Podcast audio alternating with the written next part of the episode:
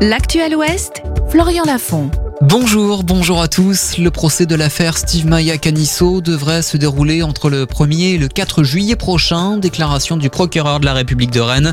Le commissaire de police Grégoire Chassin sera jugé pour sa supposée responsabilité dans la mort de Steve Maya Canisso.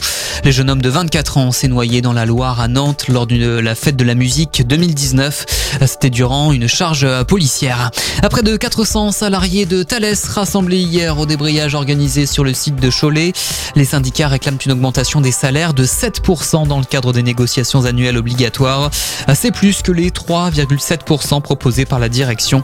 Un nouveau débrayage est prévu mardi prochain, jour de comité social de l'entreprise. Les passagers sont revenus à l'aéroport de Nantes Atlantique selon un bilan publié hier. 6 millions de passagers ont été comptabilisés en 2023. Une fréquentation qui s'approche du record de 2019 enregistré juste avant la pandémie de Covid-19. On rappelle d'ailleurs qu'un nouvel arrêté doit être rédigé afin de renforcer l'interdiction des vols nocturnes. Dans l'actualité nationale, c'est parti pour Parcoursup. Les futurs bacheliers en terminale ainsi que les élèves en réorientation peuvent formuler depuis aujourd'hui sur la plateforme leurs vœux d'orientation pour les études supérieures. Ils ont jusqu'au 14 mars inclus pour le faire. Les sports maintenant avec du handball féminin. Les Neptunes de Nantes se déplacent à Chambray-les-Tours ce soir à 20h. C'est pour le compte de la 13e journée de Ligue But à Gaz. Les Neptunes pointent pour le moment à la troisième place du classement.